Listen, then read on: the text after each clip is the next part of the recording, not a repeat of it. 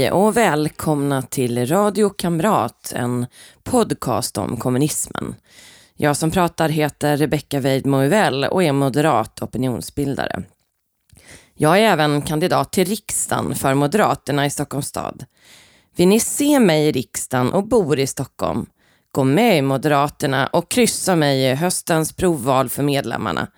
Jag måste kryssa mig in till plats 1 7 för att ha en chans. Syftet med Radio Kamrat är att fylla det hål av kunskap om kommunismens förtryck som finns och som gör att kommunister trots all fakta ändå anses rumsrena. Jag vill med poddserien därför folkbilda och kommer sända varje onsdag till valet 2022. Vill ni som stödjer mitt initiativ om folkbildning om kommunism bidra kan ni swisha till 123 444 5847 eller så blir ni Patreon på patreon.com och sök efter Rebecca Weidmo så hittar ni mig där. Sponsra med 9 kronor per månad och uppåt. Många har en varm relation med Italien, det vackra varma landet med en av världens mest kända matkulturer. Men känner alla till dess kommunistiska historia? Idag ska ni få veta mer om Röda brigaderna. Bella ciao, bella ciao, bella ciao, ciao, ciao. Stamattina mi sono alzato e ho trovato l'invaso. Oh partigiano, portami via. Oh bella ciao, bella ciao, bella ciao, ciao, ciao. Partigiano, portami via, che mi sento di Anni di Piombo, eller Years of Lead, kallas perioden från sent 1960-tal till sent 1980-tal i Italien, då det var stor social och politisk oro och där både vänsterextrema och högerextrema terrorgrupper bildades och var aktiva. Namnet Annie di Piombo kommer från en populär tysk film som släpptes 1981, Marianne och Juliane, och som handlade om två Rote Armé-fraktion-medlemmar. Filmen hette just Annie di Piombo på italienska när den lanserades där. Inledningen på perioden markeras av en rad stora strejker i norra Italien under hösten 1969 till 1970. Totalt 440 timmars strejk. Arbetarna krävde högre löner och bättre villkor, men strejkerna var inte sällan organiserade av vänsterextrema.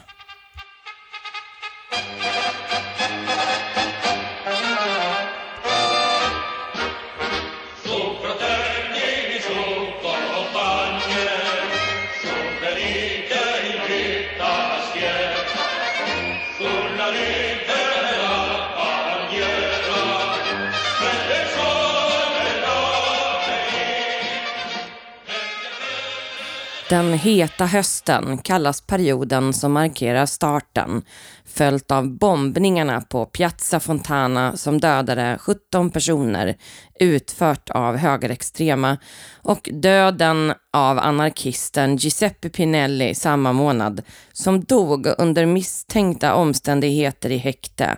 Han var medlem i den Milano-baserade vänsterextrema gruppen Ponte della Gisolfa. Hans död inspirerade nobelpristagaren Dario Fo att skriva sin berömda pjäs Accidental Death of an Anarchist. Lotta Continua, på engelska Kontinuerlig kamp, hette en paramilitär vänsterextrem grupp som bildades av radikala studenter på universitetet i Turin. Gruppen var kommunistisk och upplöstes 1976. Men Lotta Continua inspirerade betydligt värre grupper att bildas.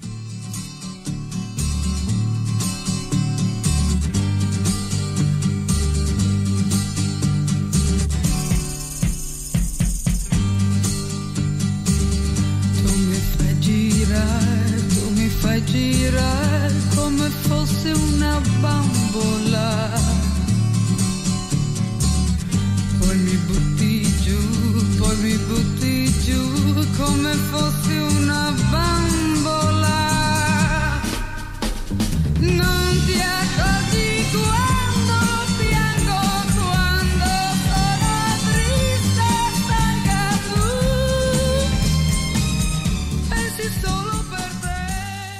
Den italienska terrorgruppen Röda brigaderna kom ur en kortlivad marxist-leninistisk terrorgrupp i Milano som hette Collectivo Politico Metropolitano och som grundades i slutet av 1960-talet av Renato Curzio och Duccio Berrio.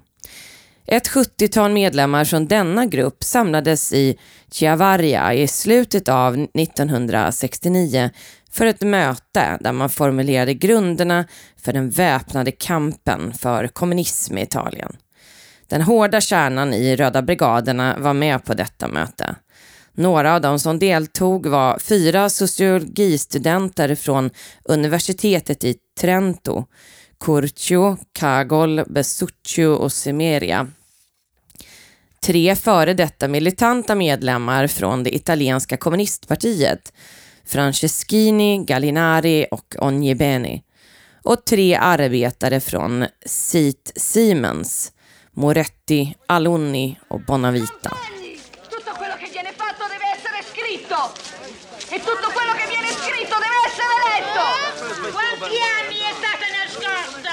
La nostra bandiera! Tutte le nostre bandiere! Quella era la bandiera della Lega dei Braccianti! Avanti popolo, alla riscossa, bandiera rossa, bandiera rossa, avanti popolo,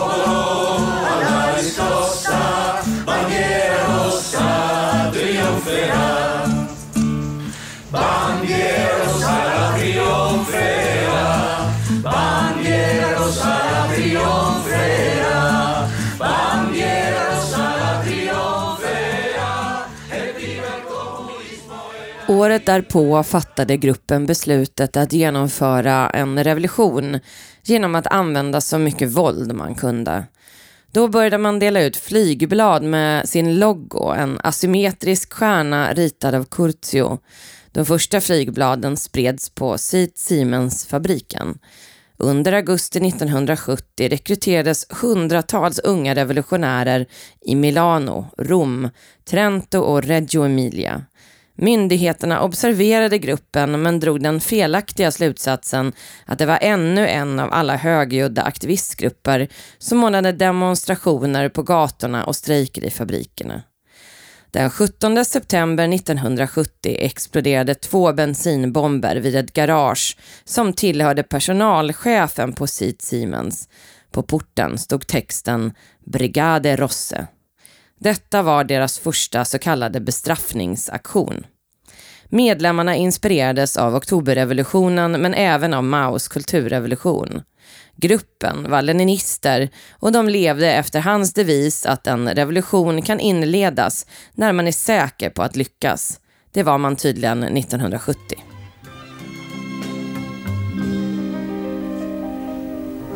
Fra qualche giorno finirà l'estate e sulla spiaggia niente resterà. Le ore passate saranno un ricordo che noi porteremo lontano io e te. Planen var att slå till mot statens hjärta, det vill säga statliga kärnfunktioner.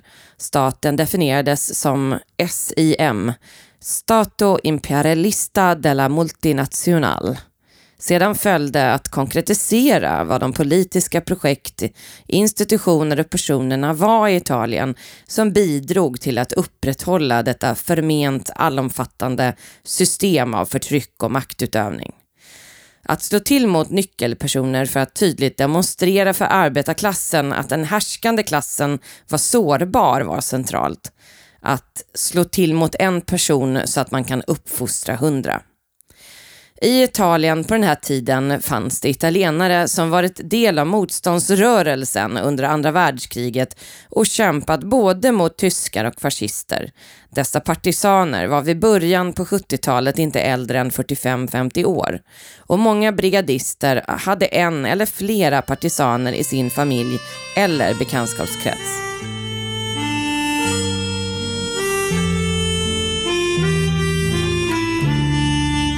Fischia il vento, urla la bufera, scarpe rotte, pur bisogna andar a conquistare la rossa primavera, dove sorge il sol dell'avvenir.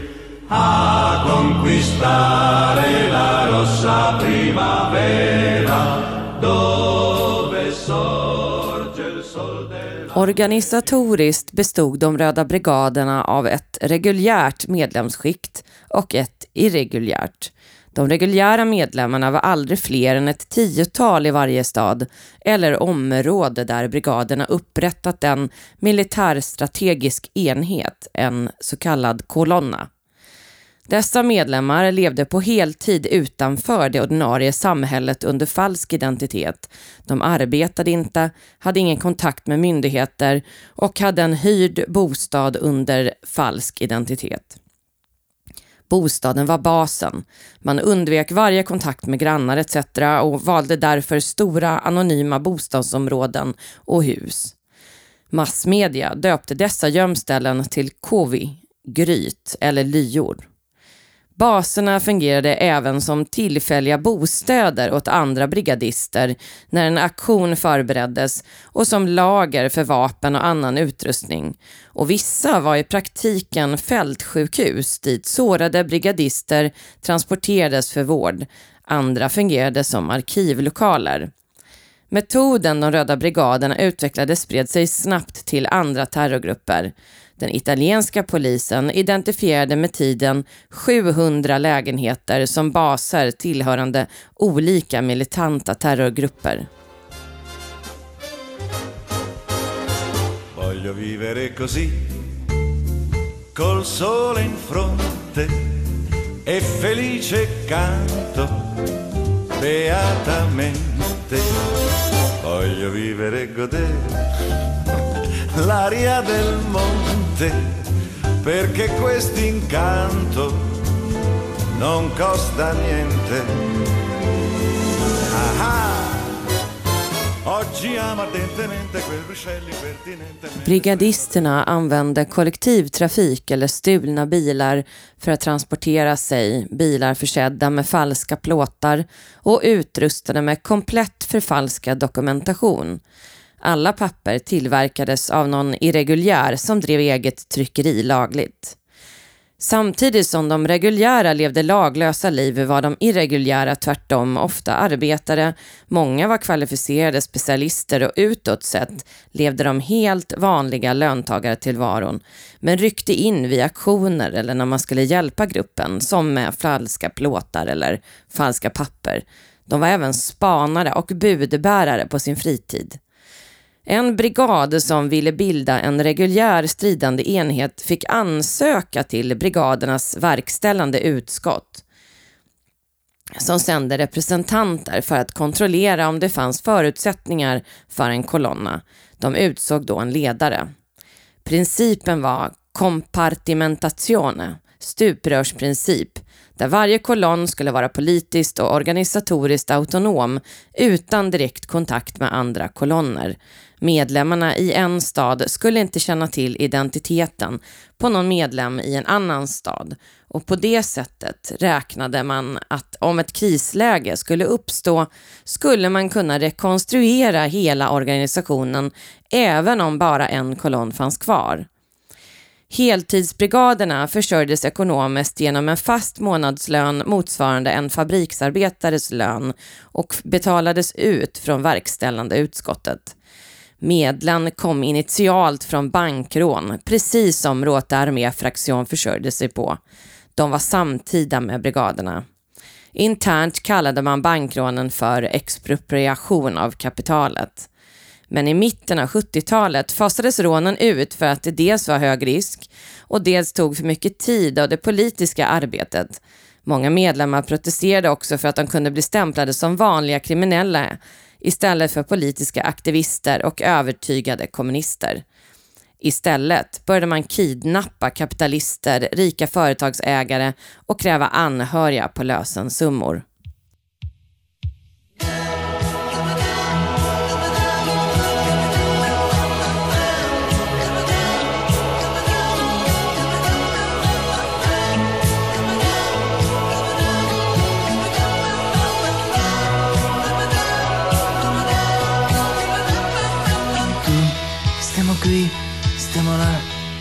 Amore a cena e tu dimmi sì se ti va. Den första man tog var en medlem av den rika skeppsredarsläkten från Genova, familjen Costa. De lyckades få ut en gigantisk summa som täckte Röda brigadernas behov av kontanter i fyra år. Vapen fick man initialt av partisanernas hemliga vapengömmor från andra världskriget som de fått kännedom av genom sina kontakter med före detta partisaner. Senare köpte man och stal modernare vapen, bland annat k-pistar av modellerna Beretta M12 och Scorpion VZ61. Eftersom de första grundarna jobbade på företaget sitt Siemens fabrik i Milano etablerades snabbt en ställning på företaget som ett alternativ till de traditionella fackföreningarna. Ett par månader efter den första bensinbomben mot personalchefen eldade man upp en bil som tillhörde säkerhetschefen Ermanno Pellegrini i en av flera aktioner riktade mot just bilar. I januari 1971 placerade man åtta brandbomber på Pirellos fabrik i Lainate.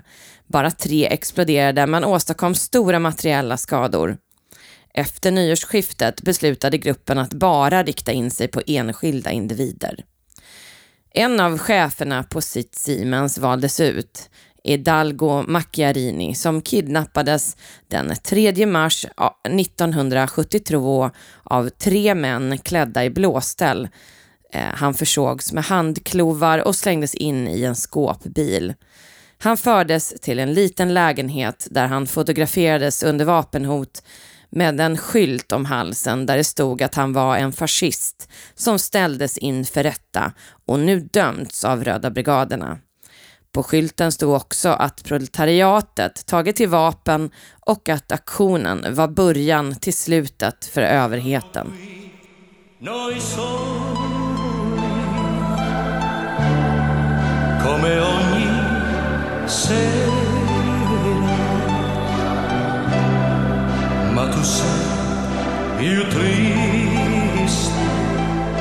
Ed io lo so perché.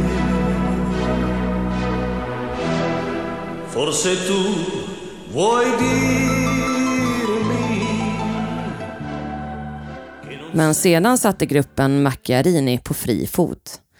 Nästa mål var den högerpolitiska domaren Mario Sossi Genova. Han kidnappades i april 1974 och hölls fången i 35 dygn. Staten gick med på deras krav att åtta medlemmar ur en annan organisation, Gruppo Dodici Ottobre, som avtjänade fängelsestraff, skulle släppas på fri fot. Sussi släpptes. Även om fångarna bara släpptes inom fängelseområdet där beslutet överklagades. Men brigaderna tyckte ändå att de kunde släppa Sossi då den mediala bevakningen flyttat fram deras positioner rejält. Den allmänna åklagaren Koko, som överklagade beslutet att släppa fångarna, mördades två år senare av brigaderna.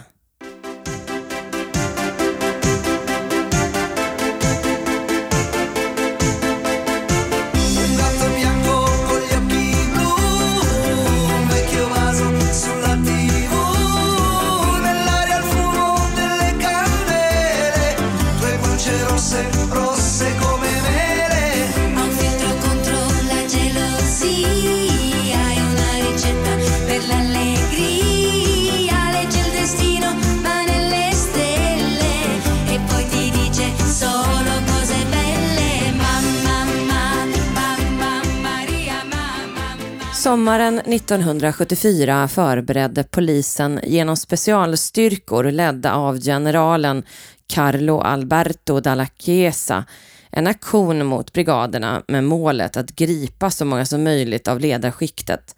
Detta skedde genom en infiltratör. Före detta främlingslegionären Silvano Girotto, även kallad Broder K-pist eftersom han var varit franciskanmunk. Han etablerade kontakt med Curzio och Franceschini den 28 juli 1974 på en tågstation. När de anlände i en Fiat 128 greps de av en grupp civilklädda poliser. Den 14 oktober samma år hittade karabinjärer en av brigadernas baser i Robbiano de Mediglia som innehöll en del av brigadernas arkiv. De stannade kvar i lägenheten och grep under natten tre brigadmedlemmar som återkom till lägenheten. Den fjärde öppnade eld men grep sedan. Efter det här trodde italienska myndigheter att Röda brigaderna var nära slutet då de ansåg att de gripit två tredjedelar av deras strategiska ledning. Men under ledning av Mara Kagol lyckades fem brigadister i en spektakulär fritagning fria Curzio i februari 1975 redan. Den 4 juni 1975 kidnappades industrimannen Vittorio Vallarino Gansia. Men redan den 5 juni stormade polisen gården de gömde sig i och Mara Kogol dödades i eldstrid. Hon hade valt en gård de ofta använde, men det var för nära där de kidnappat Gansia. Och när polisen grep en brigadist av en slump för att han varit inblandad i en bilkrock koncentrerades sökandet till gården där man visste att brigaderna höll till ibland.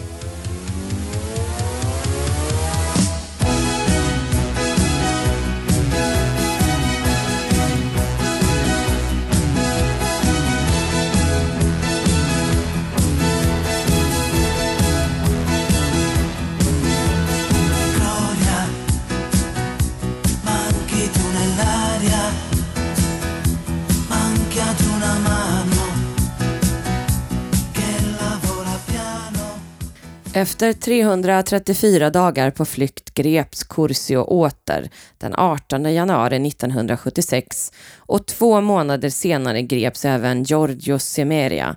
Därmed var Mario Moretti den sista kvarvarande i ledningen som varit med och grundat gruppen. En princip de tillämpade var att ingen ledare var en del av gruppen från fängelset. Då blev man automatisk historisk ledare. Moretti tog över ledarskapet tillsammans med Laurio Azzolini och Franco Bonosoli. 1977 anslöt Rocco Micaletto och våren 1978 anslöt Prospere Gallinari. 1978 kidnappades Aldo Moro. Morettis övertagande innebar en skiftning mot ännu mer våld. En återkommande sorts aktion var gambiation, när måltavlan sköts i benen med flera skott. Först ut att utsättas var advokaten Massimo De Carolis som den 15 maj 1975 ställdes inför folkets domstol på sitt eget kontor i Milano och sköts sedan med ett skott i vaden. I två fall ledde denna ändå rätt begränsade våldsanvändning till döden. En sköts i misstag i bröstet och en annan fick en hjärtinfarkt av skottet. Moretti förkastade idén om flygblad och ansåg att brigaderna skulle bli en stadsgrilla. Det var då åklagare Kocko sköts till döds. Även hans två livvakter sköts till döds under attacken. Tre män med pistoler med ljuddämpare överraskade dem när de lämnat bilen och började gå på en gata. Även journalister var brigadernas måltavlor. De första tre dagarna i juni 1977 sköts en journalist om dagen i benen av någon från brigaderna. Offer nummer två var Italiens troligen mest kända journalist under 1900-talet, Indro Montanelli, som överraskades av tre män som sköt honom med tre skott i benen och ett i sätesmuskeln. Ytterligare två journalister sköts under sommarhalvåret. Det näst sista offret fick ett lårben splittrat av kulan och höll på att förblöda. En journalist som kraftfullt kritiserat gerillakrigarna sköts fyra dagar senare i ansiktet och dog av sina skador ett par veckor senare.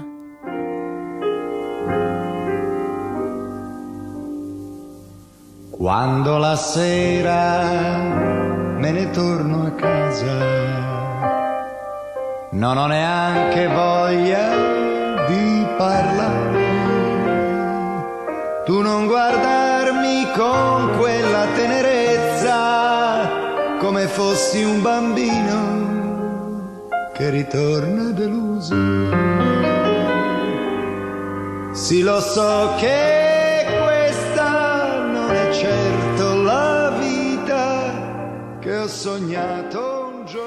Den mest kända aktionen var utan tvekan kidnappningen av kristdemokraten Aldo Moro, en av Italiens ledande politiker. Moro hade även varit premiärminister flera gånger.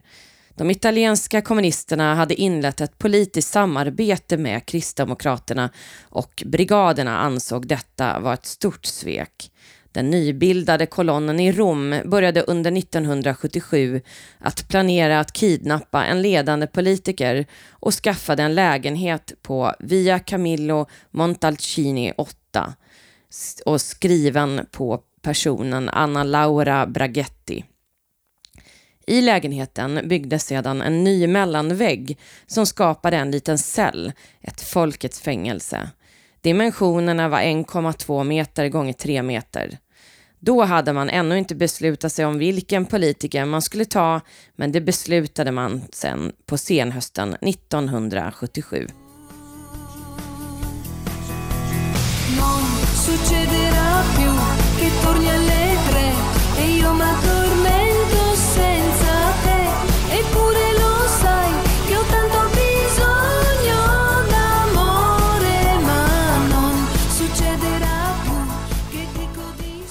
Den 16 mars 1978 kidnappades Aldo Moro. Hela hans eskort på fem personer mördades vid attacken. Ingen av de tolv brigadisterna som var med skadades. Händelsen kallas massakern på Via Fani. Brigaderna krävde att 13 fängslade vänsteraktivister, medlemmar ur såväl brigaderna som Gruppo Dodici Tabre och en annan grupp skulle släppas i utbyte. Man publicerade en serie kommunikéer där man förklarade att Moro ställts inför folkets domstol. I den sjätte skrev de att han befunnits skyldig och döms till döden. Regeringen vägrade förhandla med terroristerna. I kommuniké nummer sju gav man Kristdemokratiska partiet 48 timmar på sig att ordna fångutväxlingen innan man skulle döda Moro. Även påven Paulus den sjätte vädjade, han var vän med Moro.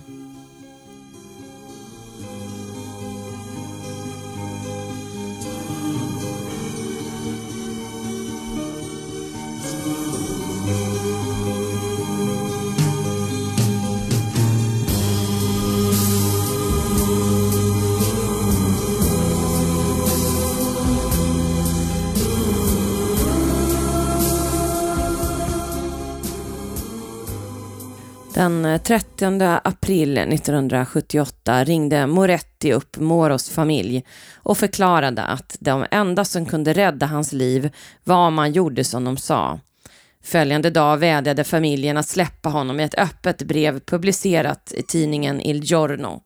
Moro anmälde från sitt fängelse sitt utträde ur partiet. Men på den 50-50 dagen efter kidnappningen valde brigaderna att mörda honom. Man placerade hans döda kropp i bagageutrymmet på en röd Renault 4 och ställde den symboliskt på Via Michelangelo Caetani i centrala Rom, nära där Kristdemokraterna hade sitt högkvarter. De ringde sedan partiet och berättade var de kunde hitta hans kropp.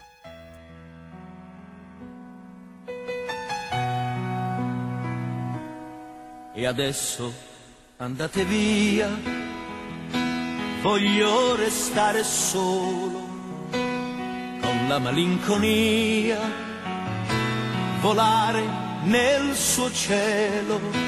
Non chiesi mai chi eri, perché scegliesti me, me che fino a ieri credevo fossi un re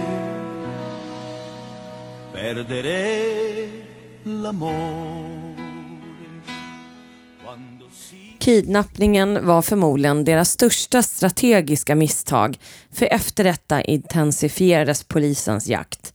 De slog till mot terrorceller över hela landet och lyckades snabbt arrestera ett flertal högt uppsatta brigadister.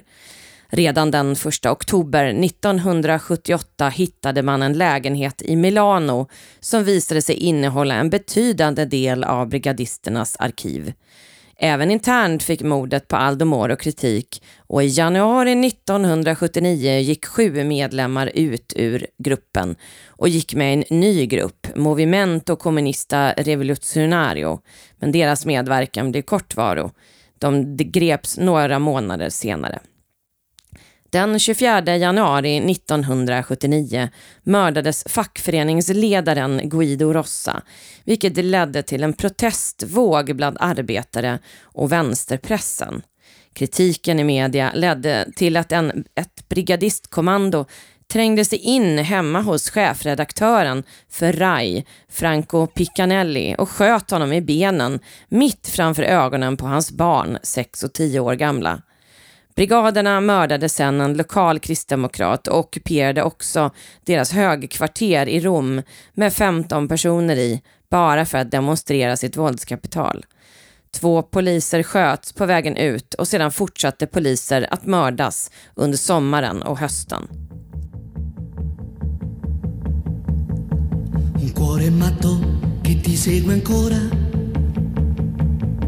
E giorno e notte pensa solo a te. Non riesco a fargli mai capire che tu vuoi bene a un'altra e non a me. Il cuore matto, matto da legare, che crede ancora che tu pensi a me. Non è convinto che sei andata via, che m'hai lasciato